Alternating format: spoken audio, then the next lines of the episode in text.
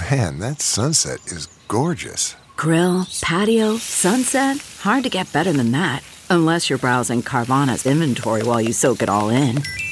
Oh, burger time. So sit back, get comfortable. Carvana's got thousands of cars under $20,000 just waiting for you.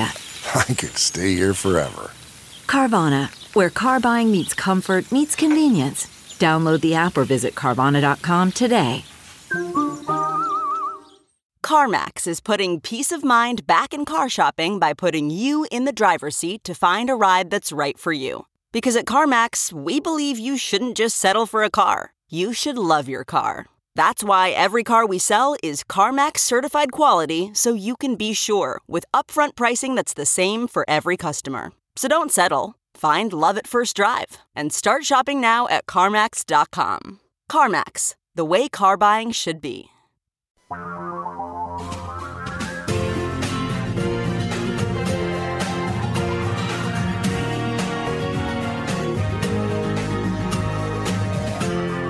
This is the Thom Hartmann Program.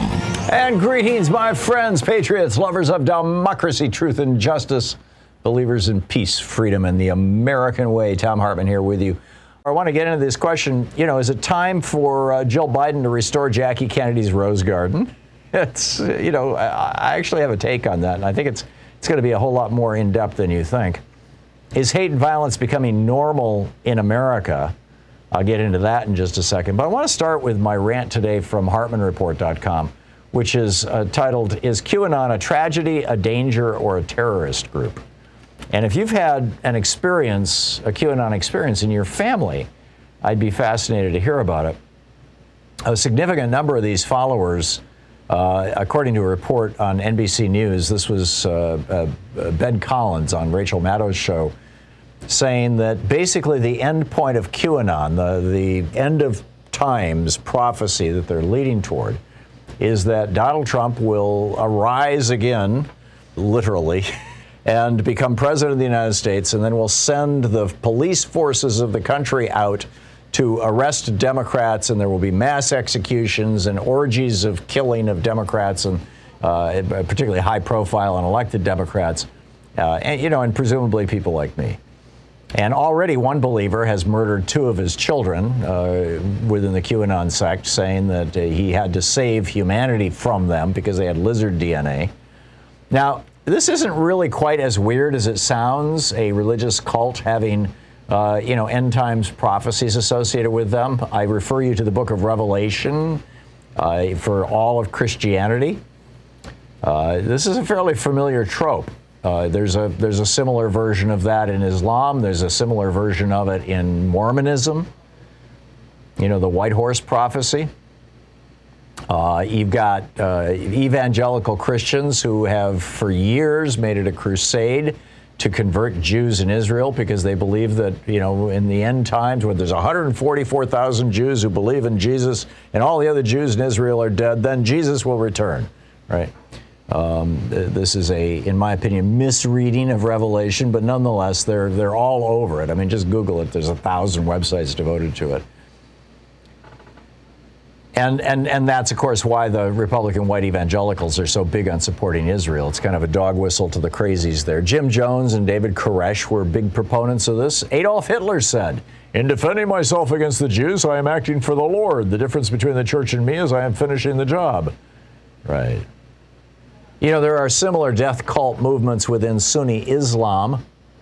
Uh, most famously, Wahhabism. We saw the effects of, of a sect within Wahhabism on 9 11 when we were attacked by bin Laden and his Wahhabist buddies, uh, you know, on, on 9 11 at the, at the World Trade Center.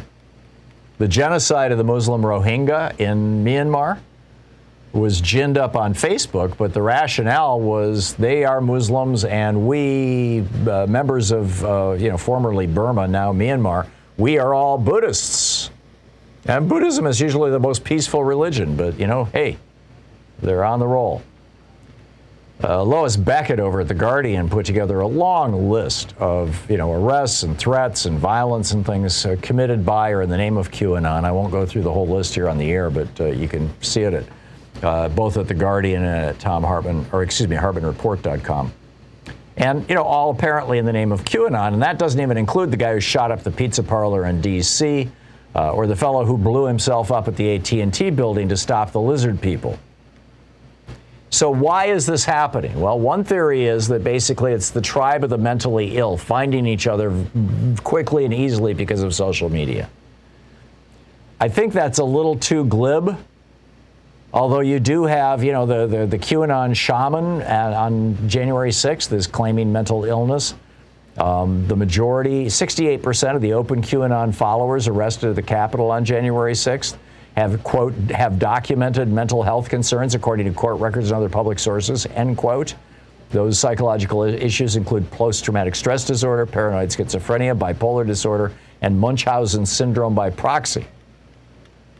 It's pretty amazing. But again, I, I, don't think that's really what's going on. I don't think it's. I don't think everybody in QAnon is mentally ill um, any more than every Christian who believes that Jesus walked on water is mentally ill. Another theory is that QAnon is meeting some sort of deep social or psychological need for people who feel marginalized, and that maybe the lockdowns during the uh, COVID uh, pandemic made it even worse. That actually makes some sense to me. Uh, another theory is that what we're looking at is the power of Facebook's algorithm and their new system of groups, which pushes people, you know, deeper and deeper and deeper into crazy quite rapidly. You'll recall last summer we had uh, uh, white people in small towns from literally from Klamath Falls, Oregon, to Florida, who were showing up uh, one particular weekend with axe hand with axes and and shovels and shotguns and you know any kind of weapon they could find to stop the buses full of black people that Antifa was sending with money from George Soros. And nobody knows where these messages came from. They were propagated across Facebook in small town Facebook sites all over the country, and literally thousands of, of white Americans showed up with weapons to take on these black people uh, that, that didn't exist. Was this a foreign government testing our ability to, you know, or their ability to send us into crazy town? Or was this a, a QAnon early try? Nobody knows. Facebook a week ago, two weeks ago actually, announced that they were banning QAnon, but we saw how well that worked when they banned, you know, the Trumpies and the and the anti-vax people. I'm not optimistic. The FBI has designated QAnon as a terrorist group or a terrorist threat. But, you know, our domestic terrorism laws are really weak, and frankly, I want them that way. Domestic terrorism laws are what are being used by right wing governments in Hungary, in Turkey, in Russia right now to go after protesters and progressives. And you could just imagine, you know, a Josh Hawley administration coming after me and you. You've got deprogramming. An old friend of mine used to work with Ted Patrick, the deprogrammer back in the 70s and 80s. Is that going to make a comeback? I mean, what do you do if there's a QAnon member in your family? Uh, it seems like if you just reject them, that that just drives them deeper into the cult. But how do you break them out of it? Is it possible that QAnon is going to go the way of the Seventh day Adventists or the Salvation Army or the Mormons or the Jehovah's Witnesses and go from being basically an end days doomsday cult into, you know, a modern mainstream religion? A little eccentric, but modern mainstream religion. Or is it going to evolve more and more in the direction of becoming a political hate group like the Klan? You know, we, I, nobody knows.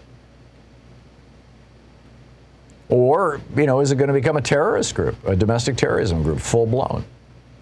You know, freedom of religion is one of America's top values and deserves respect, but terror groups really have no place in civilized society.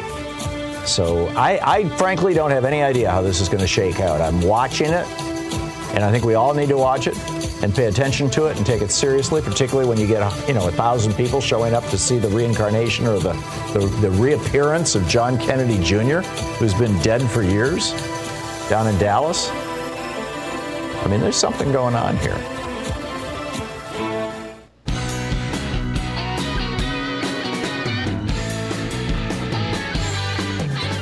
Mark Taylor Canfield, you have a report on the Seattle election. Lay it on me. Yeah, I've been writing about this at Daily Kos, Thom. Uh, in Seattle and Martin Luther King County, we have these self described progressives who faced off with more conservative business, business interests. Uh-huh. And that was uh, elections throughout the city and the county. Um, Senator Bernie Sanders endorsed Lorena Gonzalez for mayor and Teresa Mosqueda for city council.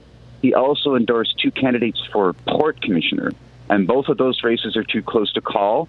Mosqueda looks like she's going to win her reelection, but our next mayor is going to be Bruce Harrell, uh, former president of the city council who was bankrolled by major corporate interests. He's not really a reformer when it comes to policing, so I doubt the Black Lives Matter demonstrators are going to be very happy about that. Okay. Um, the other problem is that we have a city attorney, Ann Davison, who it looks like she's going to win. She was a Democrat until just last year when she switched to the Republican Party. Actually, it was the last year of Trump's um, year in office. And she is beating her opponent, opponent Nicole Thomas Kennedy right now. Uh, and it's looking like we will have Ann Davison as our city attorney. Now, that's really caused a lot of concern among civil rights activists because she's definitely not about police reform. Um, and I think between her and Mayor Harrell, who is a, who is a good guy, Thom, I've known him for years, but he's just much more of a centrist than I think the the the politics of the city. Uh, city council will remain pretty progressive, but we're going to have a mayor once again, and this is usual for Seattle, who will be who will be representing large corporations and business interests, real estate developers in the city. We have this mass problem with homelessness. Um, Bruce is okay with sweeping homeless encampment, encampments, destroying people's property, and arresting them for being, you know, poor, basically. So I would expect more demonstrations on that issue and on police reform in Seattle, because it looks like the the goals of the city council are really going to be hampered by a city attorney who's definitely a law and order person, and then you also have uh, a mayor who is not going to be very sympathetic to a lot of the demonstrators, like we had last year with the massive tear gas that was used during those demonstrations and things. So, Yeah. uh, you know, Seattle's got this battle between the progressives who tend to be in control, in, in at least on the city council. And these corporate interests, you know, because we are the headquarters for Expedia and Amazon and Starbucks and so many other Microsoft, so many corporations. And here's the problem, Thom, and it has to do with democracy. And as executive director for Democracy Watch News, this is my major concern. According to election officials, only 50% of eligible, eligible voters in Seattle even participated in the election. Only 43% of eligible voters in Martin Luther King Jr. County. So in these off-year elections, when you don't have a president, you know, presidential candidate, there really is a problem. Even a very progressive, activist city like Seattle and getting people out to the polls. I think that's one reason why these corporate interests can bankroll candidates, run smear campaigns against the, the opponent in the city attorney race, and scare people into voting for a law and order candidate like Ann Davison. It's really too bad that we have that problem with democracy in the United States. We need much, much more participation in these local elections. Yeah. Here in Portland, we've got a problem with uh, a massive homelessness problem, streets smeared with human feces, things like that. That is causing people to turn away from progressive candidates, Mark. Is that the same thing happening in Seattle? I think it had to do with the city council, city attorney's race. It had to do with the fact that she had made some very, very vociferous anti-police statements in, on her Twitter account, and they used that to smear her as some kind of extremist radical, which I really don't think she is. Yeah, I get it. Mark Taylor Canfield. Mark, thanks a lot. Good talking to you.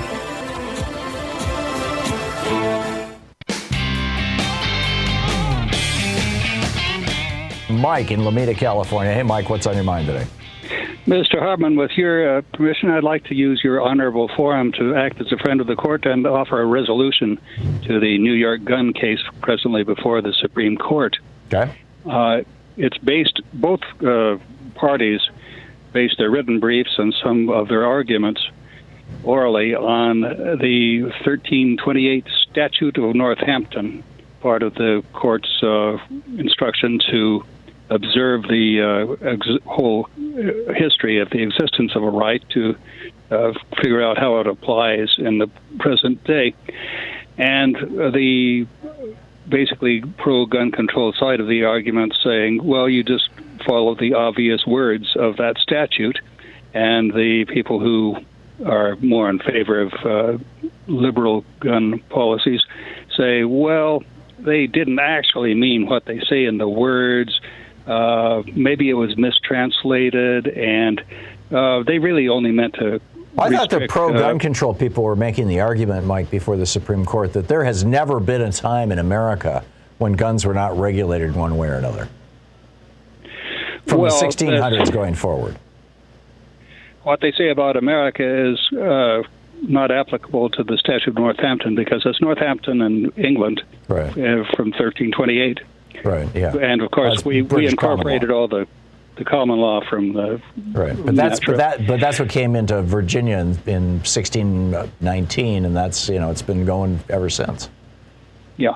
In any event, the uh, the argument uh, of the people who say that the uh, uh, statute only meant to restrict unusually frightening and uh, terrible weapons uh, takes on a different context if you just consider that all those members of the parliament in 1328 had grown up in a world where weapon meant a sword or a dagger or an arrow. Right, wasn't that around the time that the crossbow came out and the Pope issued this this statement that you know the, the crossbow is now the ultimate weapon of mass destruction, and any day it'll just you know the whole world will be destroyed. Now, that is some bull I don't know about, but Okay. the context of the uh, Northampton statute, remember that all these people have never seen firearms uh, when Right. they're growing up. Right. And 14 years earlier, the first firearms and gunpowder had been exported into England from Ghent. Ah. So okay. you have this weapon which creates thunder, uh, fire like lightning or dragon's breath, and fell someone dead at a great distance. I say this was the original terrifying weapon, and it's developed to the point where today you can have one lone nut killing 59 concert goers and wounding 500 more.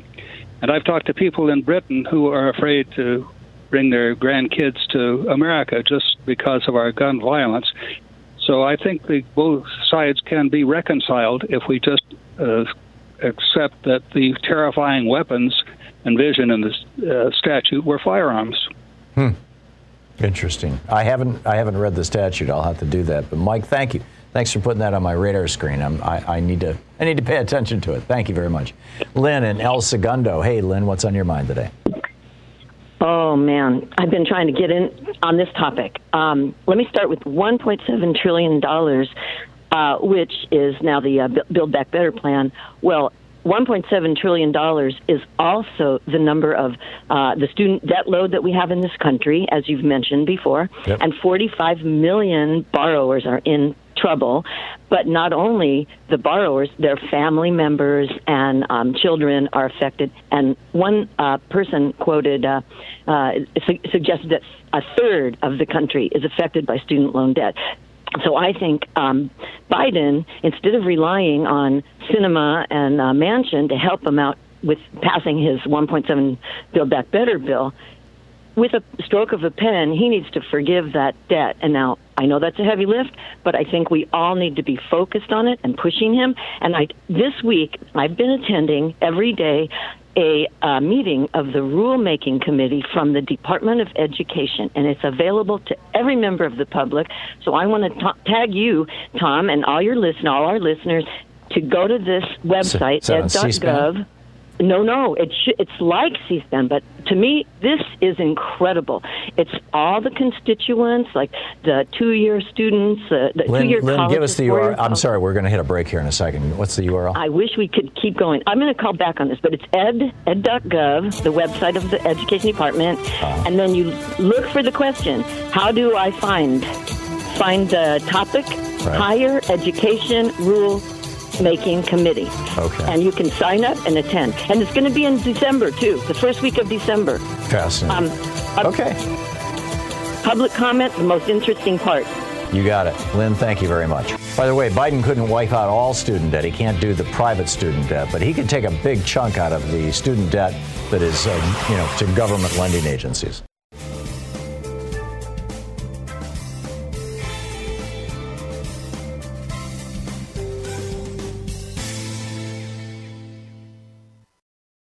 Sometimes Louise and I just crave a restaurant quality dinner at home without doing all the work or driving. Well, Cook Unity is the first chef to you service delivering locally sourced meals from award winning chefs right to your door every week. And it appears to be less expensive than other delivery options. Go to cookunity.com slash Hartmann with two N's or enter the code Hartmann with two N's before checking out for 50% off your first week. We just received our first meals from Cook Unity, and what a huge difference it is to get the best chefs in the country to bring creative, delicious meals to us and you every week. Every meal is handcrafted by chefs and made in local micro kitchens, not large production facilities. We just had the Chipotle maple glazed salmon with green beans and mango pico de gallo. It had everything we love in a meal. They have all sorts of options like vegan, paleo, pescatarian, gluten free, and more. Menus are posted two weeks in advance, so you have plenty of time to choose. Experience chef quality meals every week delivered right to your door. Go to cookunity.com slash Hartmann with two N's or enter the code Hartmann with two N's before checking out for 50% off your first week. That's 50% off your first week by using the code Hartmann or going to cookunity.com slash Hartmann. Okay, picture this. It's Friday afternoon when a thought hits you. I can spend another weekend doing the same old whatever, or I can hop into my all-new Hyundai Santa Fe and hit the road. With available H-Track all-wheel drive and three-row seating, my whole family can head deep into the wild. Conquer the weekend in the all-new Hyundai Santa Fe. Visit HyundaiUSA.com or call 562 for more details. Hyundai, there's joy in every journey.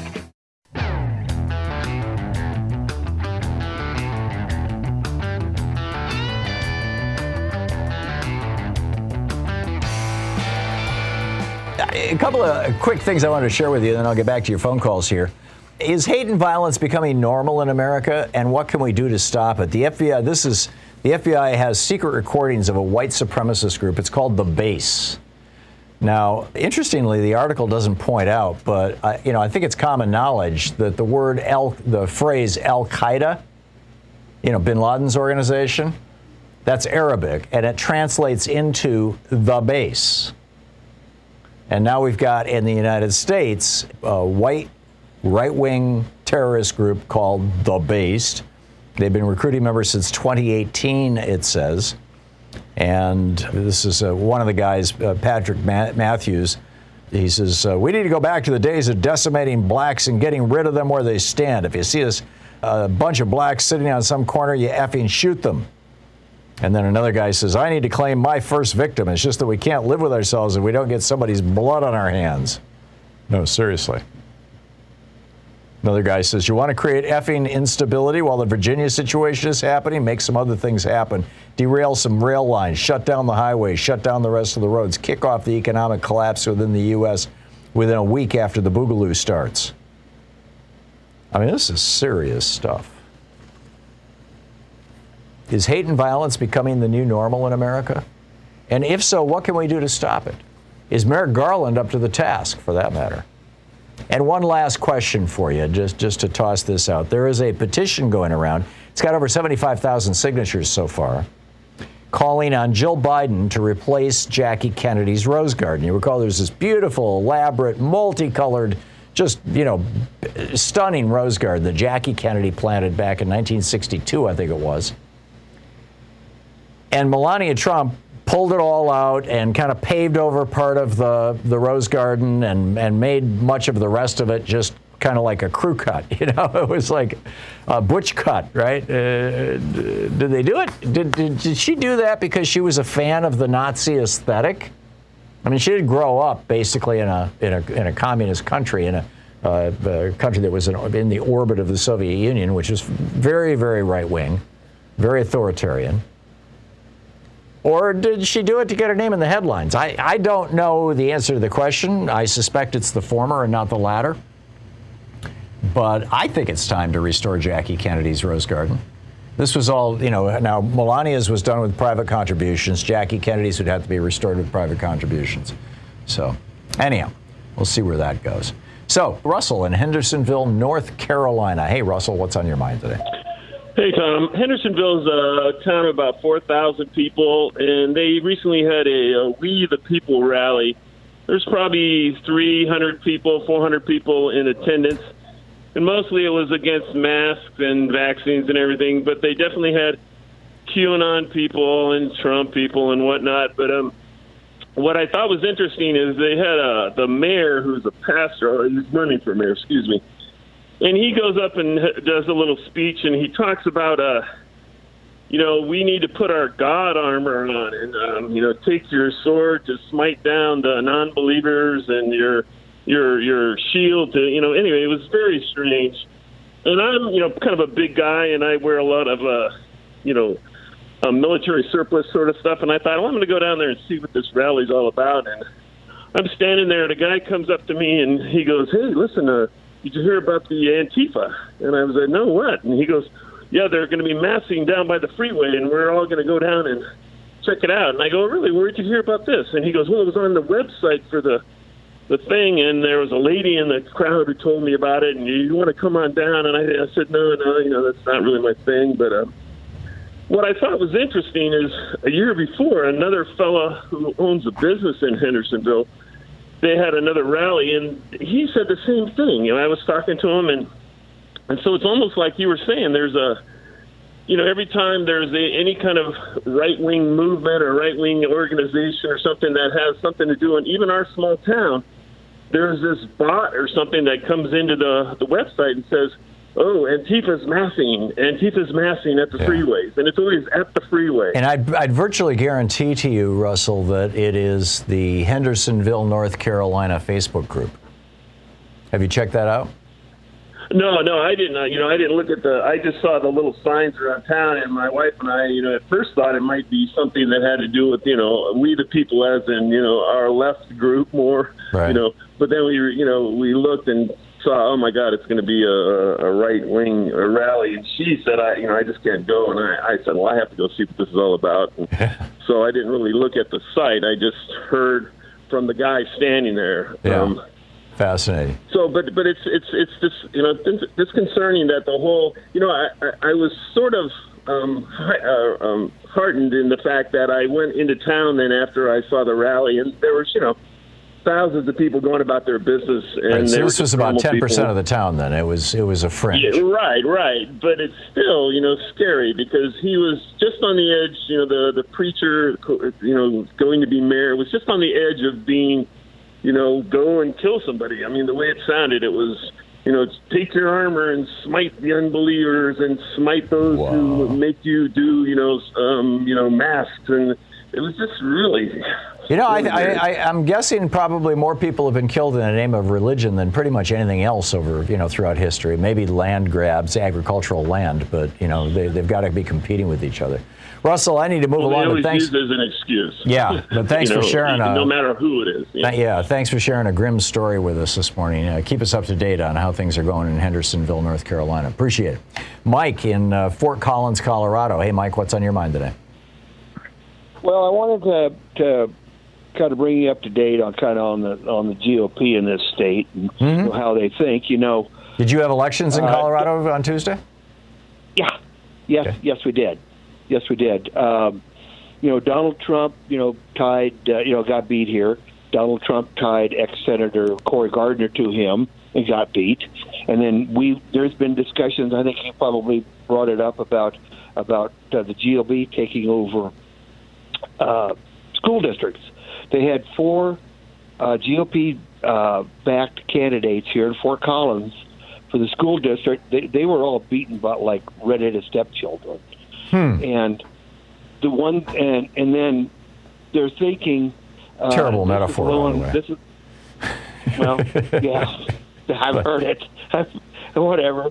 Yeah, you know, no, I get uh, it. Uh, and Lauren Boebert's this is Lauren Boebert's district, mm-hmm. Moffat County, which is in the northwest part of the county. There was an article in the, in the uh, Post this morning.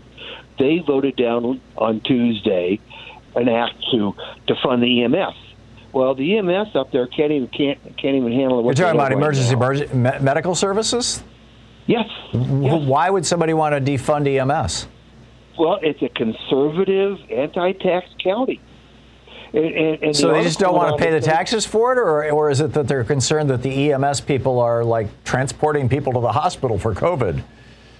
I didn't really say. I think that they just, you know, they. I guess they think that the EMS is going to go to the the Dollar Tree. Because you know, on the far fringe, there actually is this theory now that you shouldn't go to the hospital if you have COVID. They say because that's where they kill people. I mean, it's it, that, it has become that insane. Could be.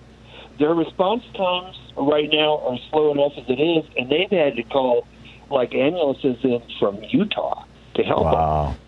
them. And, and the person that is kind of head of the service says, "We'll we'll we'll stay as long as we can, but we may have to shut this thing down." And I mean, that's a that's a. So did the so did the effort to defund EMS in your county succeed or fail? It failed, right? They're not defunding them. They're just not going to give them any more money. I see. And it's not enough to sustain them. I see. And I mean, you got a problem. That's the the article said that Moffat County, I think it's right. It's a, it's about as big as the state of Connecticut. Got thirteen thousand wow. people in it, and so you've got some ranch that could be twenty miles off the, net, the nearest paved road. You you cut your leg off with a chainsaw, you got a problem. Yeah. You got a problem. Yep. I just don't see it. I guess they just figure that yeah we're giving too much money, we're paying enough in taxes, so we're not going to not going to fund the EMS. I don't get it. it, it, it That's nuts. I mean, I, I, can't wrap my mind around it. No. That's nuts. Mike, thanks thanks for the report from Colorado. Was that Boebert country? That's Lauren Boebert's area. Yeah, yep, that's Lauren. Oh man, oh man. Yeah. Crazy is as crazy does, I guess. Mike, thank you for the call. You're listening to Thom Hartmann. Quick math. The less your business spends on operations, on multiple systems, on delivering your product or service, the more margin you have and the more money you keep. With higher expenses on materials, employees, distribution, and borrowing, everything costs more. NetSuite is the number one cloud financial system, bringing accounting, financial management, inventory, HR, all into one platform and one source of truth. With NetSuite, you reduce IT costs because NetSuite lives in the cloud with no hardware required. It's accessible from anywhere. You cut the cost of maintaining multiple systems because you've got one unified business management suite. You improve efficiency by bringing all your major business processes into one platform, slashing manual tasks and errors. Over 37,000 companies have already made the move. So do the math. See how you'll profit with NetSuite. By popular demand, NetSuite has extended its one of a kind flexible financing program for a few more weeks. Head to netsuite.com slash Hartmann with two N's. netsuite.com slash Hartmann. That's netsuite.com slash Hartmann. Okay, picture this. It's Friday afternoon when a thought hits you. I can spend another weekend doing the same old whatever, or I can hop into my all new Hyundai Santa Fe and hit the road. With available HTRAC, all wheel drive, and three row seating, my whole family can head deep into the wild. Conquer the weekend in the all new Hyundai Santa Fe. Visit HyundaiUSA.com or call 562 for more details. Hyundai, there's joy in every journey.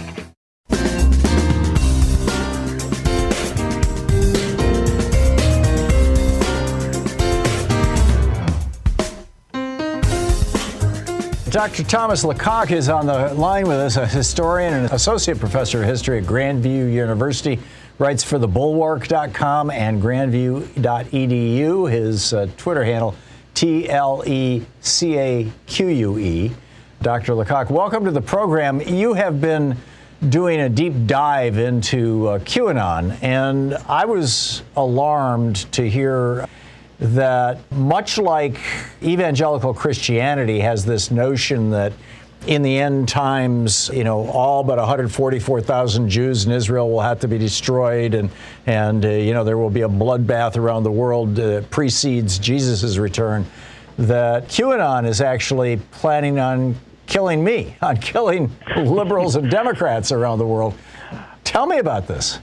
Uh, so QAnon uh, and evangelical Christianity have some similarities. Um, I think this largely comes from QAnon coming out of some of these spaces, and one of them is that there is a deep apocalyptic focus on both of them. So QAnon's origin, as as far as we can tell, comes from this throwaway statement about there's a storm coming that Trump made at, at some meeting uh, with generals uh, years ago, and this this notion of the storm appears in other places in the kind of uh, ideas about Revelation and kind of the apocalyptic times at, at the end uh, at the end of the world, and what it morphs into is this idea that at the end then effectively QAnon ends with a partisan murder fantasy, right? Where the secret war Donald Trump and others are waging against the deep state is won, and all of their political opponents will be arrested.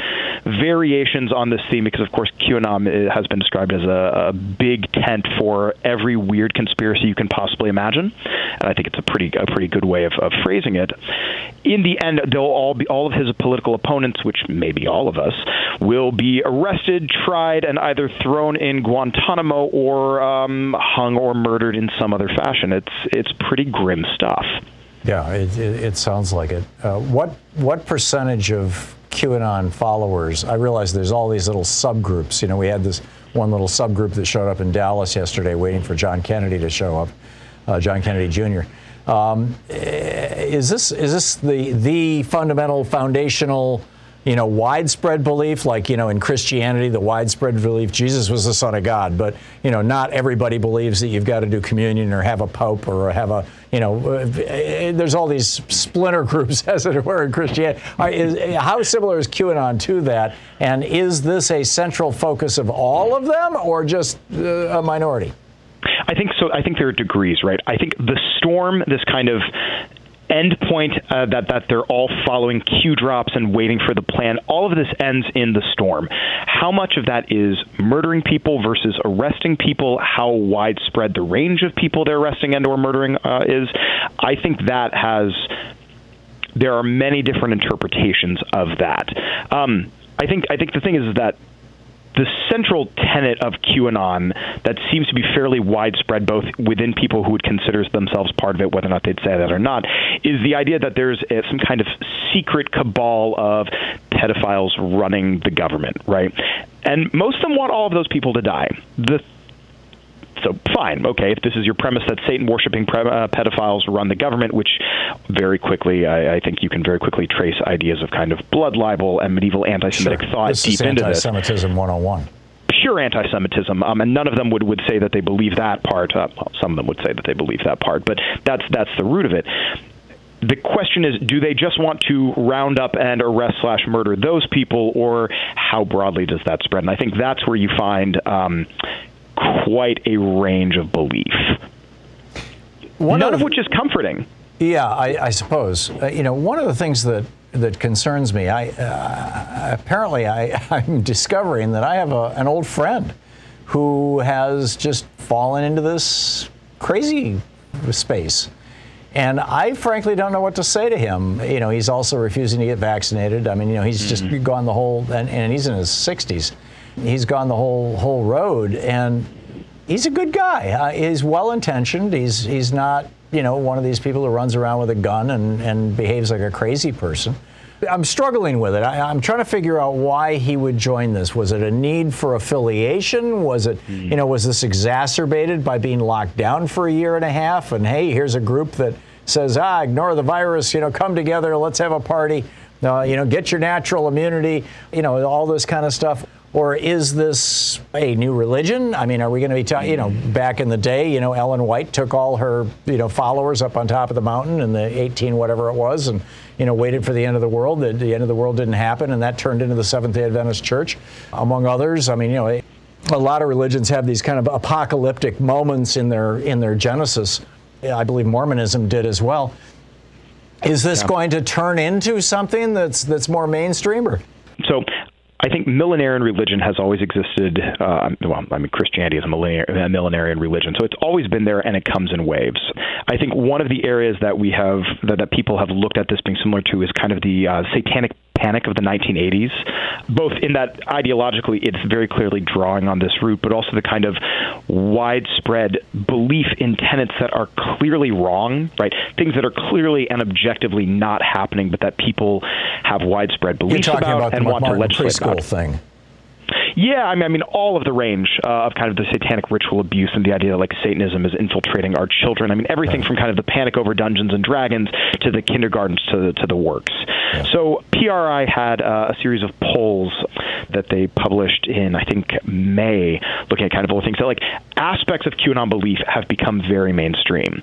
But polling at the height of the satanic panic was also incredibly mainstream belief that these things were happening, and then they kind of fade away. Now, how much they actually fade or how much we stop talking about them, I don't know.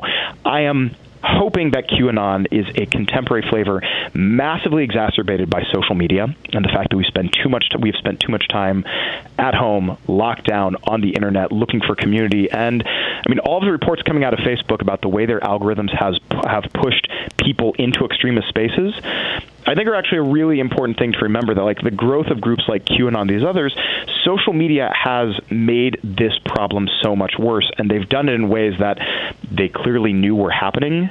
But we're making money off of. And so I'm hoping with a little bit of regulation, maybe you will stop having algorithms that are simply insisting people descend into more and more extremist spaces, and it will diminish QAnon's particular flavor. Yeah, I think the thing is Q is quiet now, so QAnon might diminish. Do the ideas that Q has latched onto, that that idea, that that kind of movement has latched onto, do those ideas die? And that I feel less confident about. In an, unless another Q, you know, steps to the fore.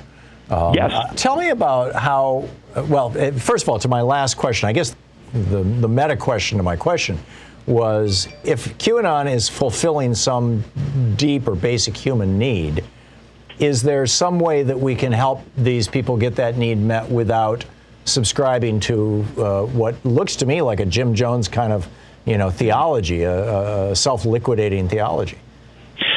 I mean, one of the things we have to hope for is that at some point enough people choose voluntarily to get vaccinated. We can spread vaccinations in the world. That people can leave their houses and leave these online communities and actually interact with each other safely again.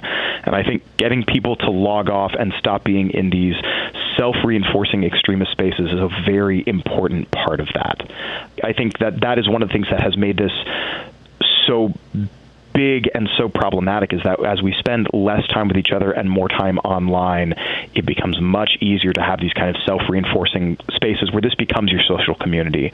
And um, Vice News has done a couple of documentaries on QAnon, QAnon groups, where one of the things that come across is that some of the big influences in QAnon are just profoundly lonely, and this is a place where they fit in and become important and have community together. And that's that's unfortunately part of the appeal of sticking around, even as it alienates their real relationships around them. Right. You, um, you too can become a media star in a, in in a space that will allow it, whereas any other contemporary or or credible space would not allow you to be become a media star. Uh, yeah. Last question here, because we're running out of time, but this kind of ideology, this kind of religion is what led to the final solution. It's what led to six million dead Jews. I mean, Nazism had a huge religious component, a huge cult component. They had the yes. castle in Wewelsburg. A friend of mine started writing a book about the religion of the Nazis. We actually broke in there and saw. Mm. saw I mean, they, there there was this huge. It, it was not that different, frankly, in many ways. Could we be looking at something like a final solution at, at, at mass murder coming out of this movement? I don't think that QAnon is organized enough that this is the particular version that we have to worry about. The thing that concerns me is the way mainstream politicians, see, especially on the right, seem to feel so comfortable playing around the edges, using the language, refusing to disavow, and welcoming QAnon into their spaces, even as silent partners to their ascendancy and seem to think that there are no consequences for allowing ever more extremist language to exist in the mainstream without denouncing it. So it's not it's not QAnon on a broader societal level I'm worried about. It's the way that we are once again allowing ever more extremist language and groups to be part of the mainstream, to be part of the dominant well, we, we, we, have at least a dozen. QAnon followers now who are, uh, you know, members of Congress, and, yes. and, you know, you had eight people who were part of the Capitol attack, which is probably mostly QAnon, um, who were just elected to public office. Yes, that seems to be growing. Am I missing that, something? Uh, no, you're not. You're not missing something. Most of them are relatively minor levels, or the ones who are the most egregious, like your Marjorie Taylor Greens and people like that, um, are media spectacles that we like to talk about, but have limited power beyond the spectacle. The thing that worries me more is when they um, show show up and get elected in state offices or when governors uh, welcome them to their office for the signing of bills, and they simply become part of what what we look at as being more normal right wing politicians, welcoming them into that space. That's where I think the danger is. Yeah, I get it. Dr. Thomas Lecaque, the uh, historian, associate professor of history at Grandview University, writing over at thebulwark.com and grandview.edu. T L E C A Q U E is the Twitter handle. Dr. Lecaque, thank you so much for dropping by. It's great talking with you. Thank you so much for having me. My pleasure.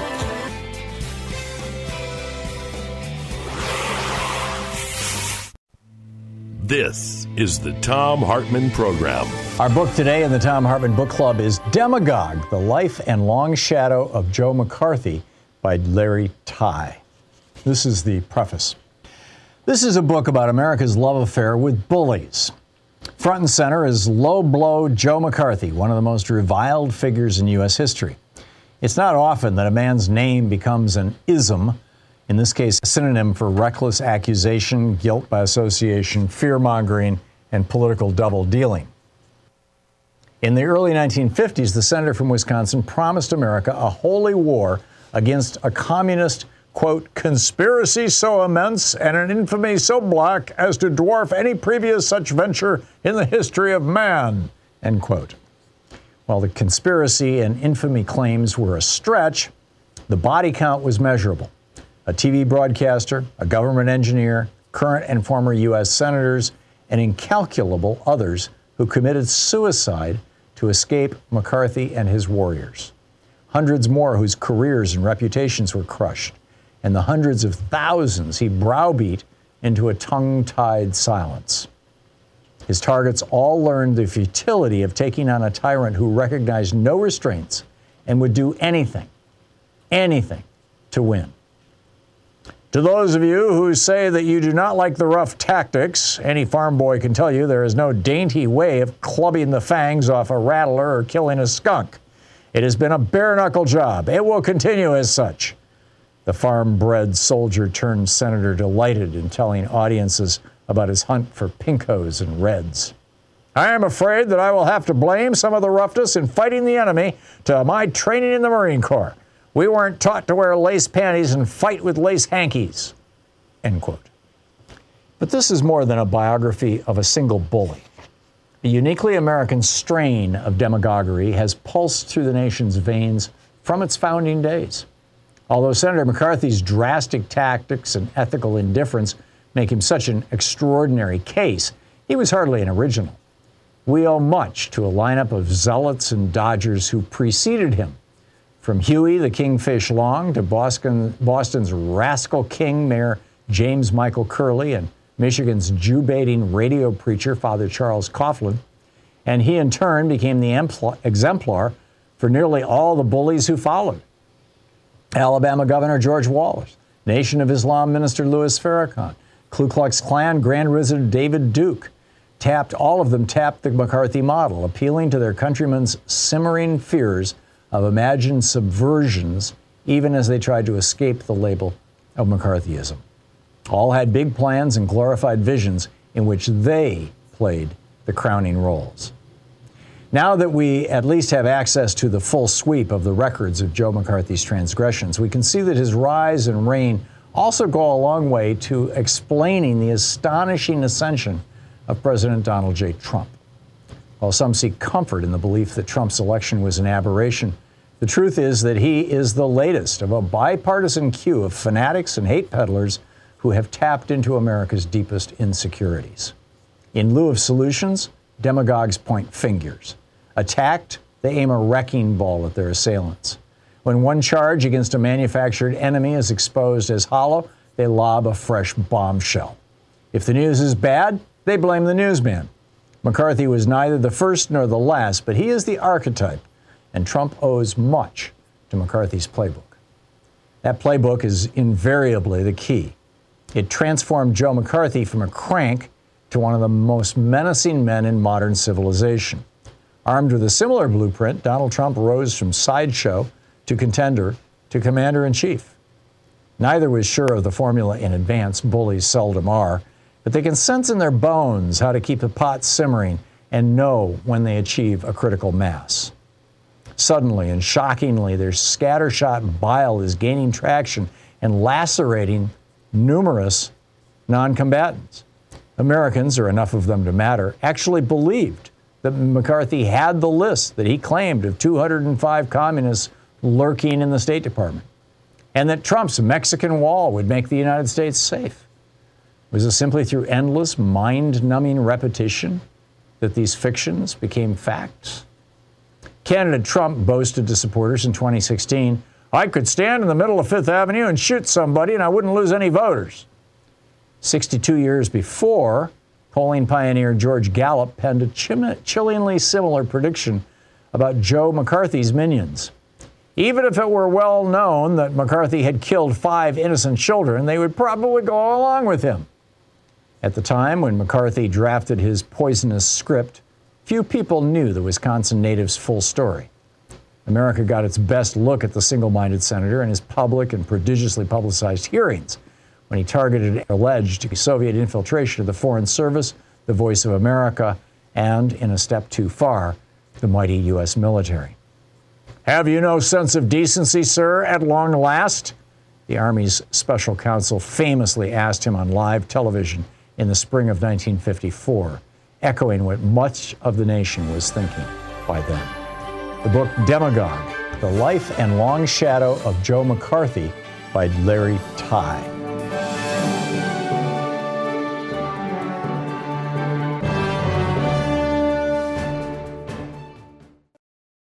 Okay, it's time to commit. 2024 is the year for prioritizing yourself. Begin your new smile journey with Byte, and you could start seeing results in just two to three weeks. Just order your at home impression kit today for only $14.95 at Byte.com. Byte Clear aligners are doctor directed and delivered to your door. Treatment costs thousands less than braces. Plus, they offer financing options, accept eligible insurance, and you can pay with your HSA FSA. Get 80% off your impression kit when you use code WONDERY at Byte.com. That's B-Y-T-E dot com. Start your confidence journey today with Byte.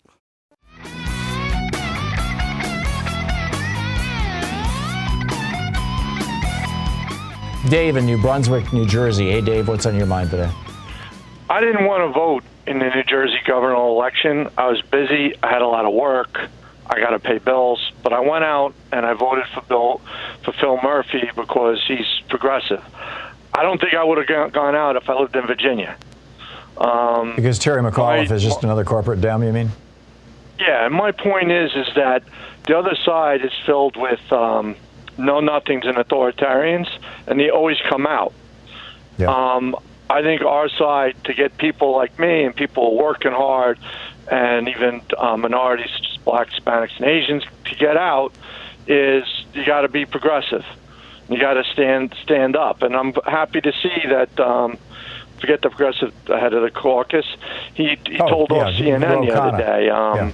Uh, he said he said that I'm not hearing I'm not hearing that uh, my constituents are unhappy with progressivism. I'm hearing the opposite. Right. And he put the CNN person in their place, and I was very happy to see that. And I think that's the attitude we got to have. We got to move these policies I mean, you take everything in history. You take the Weimar Republic. They were the first. They instituted unemployment in the 20s. The only reason that, that the Nazis were able to come into power was because the Great Depression hit. Had that not hit, and the Weimar Republic had continued their progressive policies, we probably wouldn't have had the Second World War. I agree. Um, Although I, I, would say that World War One was a big variable, you know, and Nazi and, and Germany's defeat in it. But Dave, I, you know, if I could speak to the larger point that you're raising, you know, everybody's all hysterical about Terry McAuliffe losing in Virginia and, and, you know, breathing a sigh of relief because people like you voted in New Jersey and Phil Murphy uh, won re-election. But I think the larger point is that in these off off year elections, and even in off year elections, what you find out is the size of the base of the two parties and what animates those bases. And what this election, in my opinion, taught me, and I'd love to hear your, your reaction to this what, what I learned from this is that the Democratic base in Virginia wants a genuine progressive, and they didn't have one, and so they didn't show up. The Republican base wanted a right wing, racist, neo fascist. Uh, they got one, and they did show up. Same thing in New Jersey. The Democratic base wanted a progressive, and they got one in Phil Murphy, and so they did show up, which was totally countercyclical. This is the first time that that had happened since the 1980s. Whereas the Republican base wanted a right wing fascist, and they got one. Um, and they did show up, but hey, there were more Democrats in the progressive base. The, the media deals with this as if we're looking at what's the size of the base of the Democratic Party in Virginia? Oh, it must be smaller than the base of the Republican Party. No, not true. It's not smaller, it's just not energized by having a candidate who's not a genuine progressive. Whereas in New Jersey, you had an actual progressive, and that did energize the Democratic base, and they did show up. And the lesson Democrats and the media should be taking from this is that if Democrats want to start winning elections, they need to start putting up progressive candidates. What say you, Dave? Well, I'd go a step further. I agree with everything you said, but I go a step further. That the progressives actually have to start winning and getting policies put into place, which oh yeah, which uh, Murphy's done. He, he's extended he extended the eviction moratorium. He got more money. Um, this doesn't apply to me, but he got more money to to uh, poorer tenants. We're supposed to have some of the biggest evictions in the country, yeah. and he, I feel he's doing stuff to help. Um, I, I think. I, you know, I don't think there's been a radical takeover of a country that had progressive policies throughout history. I think you're uh, right. The beginning of World War One had had to do with, uh, to, you know, to, it had to do with capitalists in England and Europe being scared of. Well, my point uh, of World War One was that Hitler's main sales pitch that he laid out in Mein Kampf and that he hammered on, you know, as he was trying to come back to power after he got out of jail uh, in 23, I think it was, or maybe 24, and, and you know, leading up to 1932, was that there was a fifth column within Germany that stabbed them in the back. That Germany was actually winning World War One, and that the politicians in Germany decided to surrender when there was no need to surrender and that was the knife in the back that Hitler famously talked about. Um, you know, the, the my, enemy my within. point is if my point is if the Weimar Republic had continued and had they had unemployment insurance before us, and we weren't and they weren't hit with the Great Depression. Yeah. Um, there wouldn't have been there wouldn't have been an anti-takeoff. No one would have listened to him. Yeah, I you know I'm not sure that unemployment insurance would have been the, the key to it, but it would have been a piece of it. You're absolutely right, and we didn't get that until the early 1930s from Franklin Roosevelt. Right, they had it before us. That's my point. Yeah, yeah, uh, uh, more than a decade before. Yeah, amen. Dave, Dave, thanks a lot for the call. It's great to hear from you. I, I love hearing from informed voters. Kirk in Bremerton, Washington. Hey, Kirk, what's on your mind today? Hey, Thom, that last conversation leads perfectly into what I want to ask you, a, a, question I want to ask you. I want to throw something out to the listeners before you answer the question. My question is which contributed more to Tuesday's debacle in Virginia? Manchin and Sinema stifling the 2020 election mandate or running a greasy Clinton retread like Terry McAuliffe? And it may be the answer may be not exactly one or the other, but a like a mix of the two, and I'd be interested to hear what your take on the percentage might be. The shout out I want to give is to ask people to call their senator today and ask them to oppose the nomination of another greasy Clinton retread, Rahm Emanuel, as ambassador to Japan. Yeah. Thanks, Thom. Yeah, I'm with you on that, Kirk. And I would say it was probably 60 40. 60 on the greasy side, 40 on the Sinema Manchin didn't, you know, prevented us from having any victories side. But yeah, I'm with you. Kirk, thank you. In Elizabeth City, North Carolina. Hey, Denise, what's on your mind today? Hi, sir. I was just I wanted to comment on the um, the gentleman that called about the Virginia election mm-hmm. and why the progressive didn't come out. And I was thinking that they should have, because what they got, they're going to have sticker shock. I mean, they lost the attorney general, they lost the lieutenant governor, they lost the House, so they're going to be in sticker shock. Yeah. I mean, they have had they're just honestly, it's going to be a, a bloodbath. It's going to be know, a real what crisis. They're used to, yeah, but what they were used to with uh, Northam, and what they could have had with Terry. I mean, he he was a whole lot better than what they got. Yep.